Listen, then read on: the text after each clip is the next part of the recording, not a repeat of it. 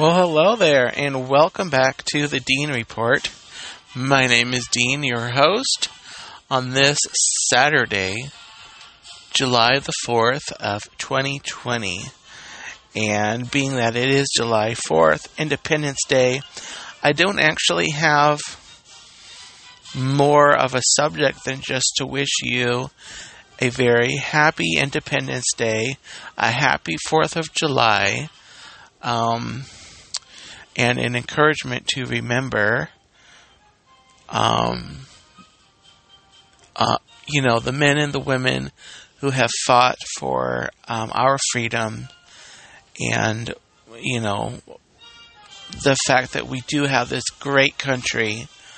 And um, I know that it's being that it's 2020 and so much has happened this year that just makes everything seem so different. We need to, as Americans, um, uh, and as you know, citizens of this country, need to uh, remember that this is only a battle season of of our country. It's it's another um, opportunity to let us be um, make sure that we are fighting for liberty and justice. And even though things are much different right now um,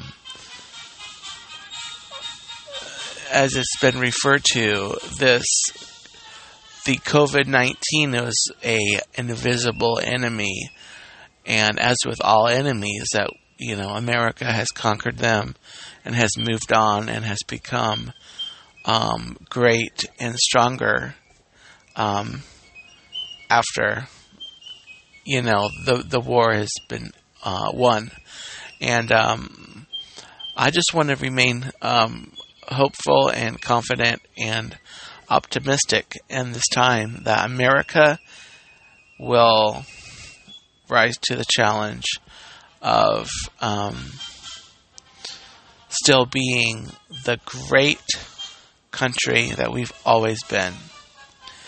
And so, with that, I want to wish you a, once again, a very happy Independence Day, very happy 4th of July.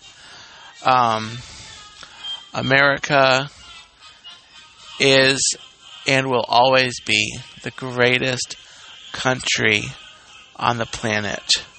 And with that, I want to wish you and yours again a very happy Independence Day.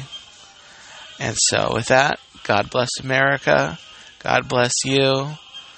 And you will hear me in the next episode of the Dean Report.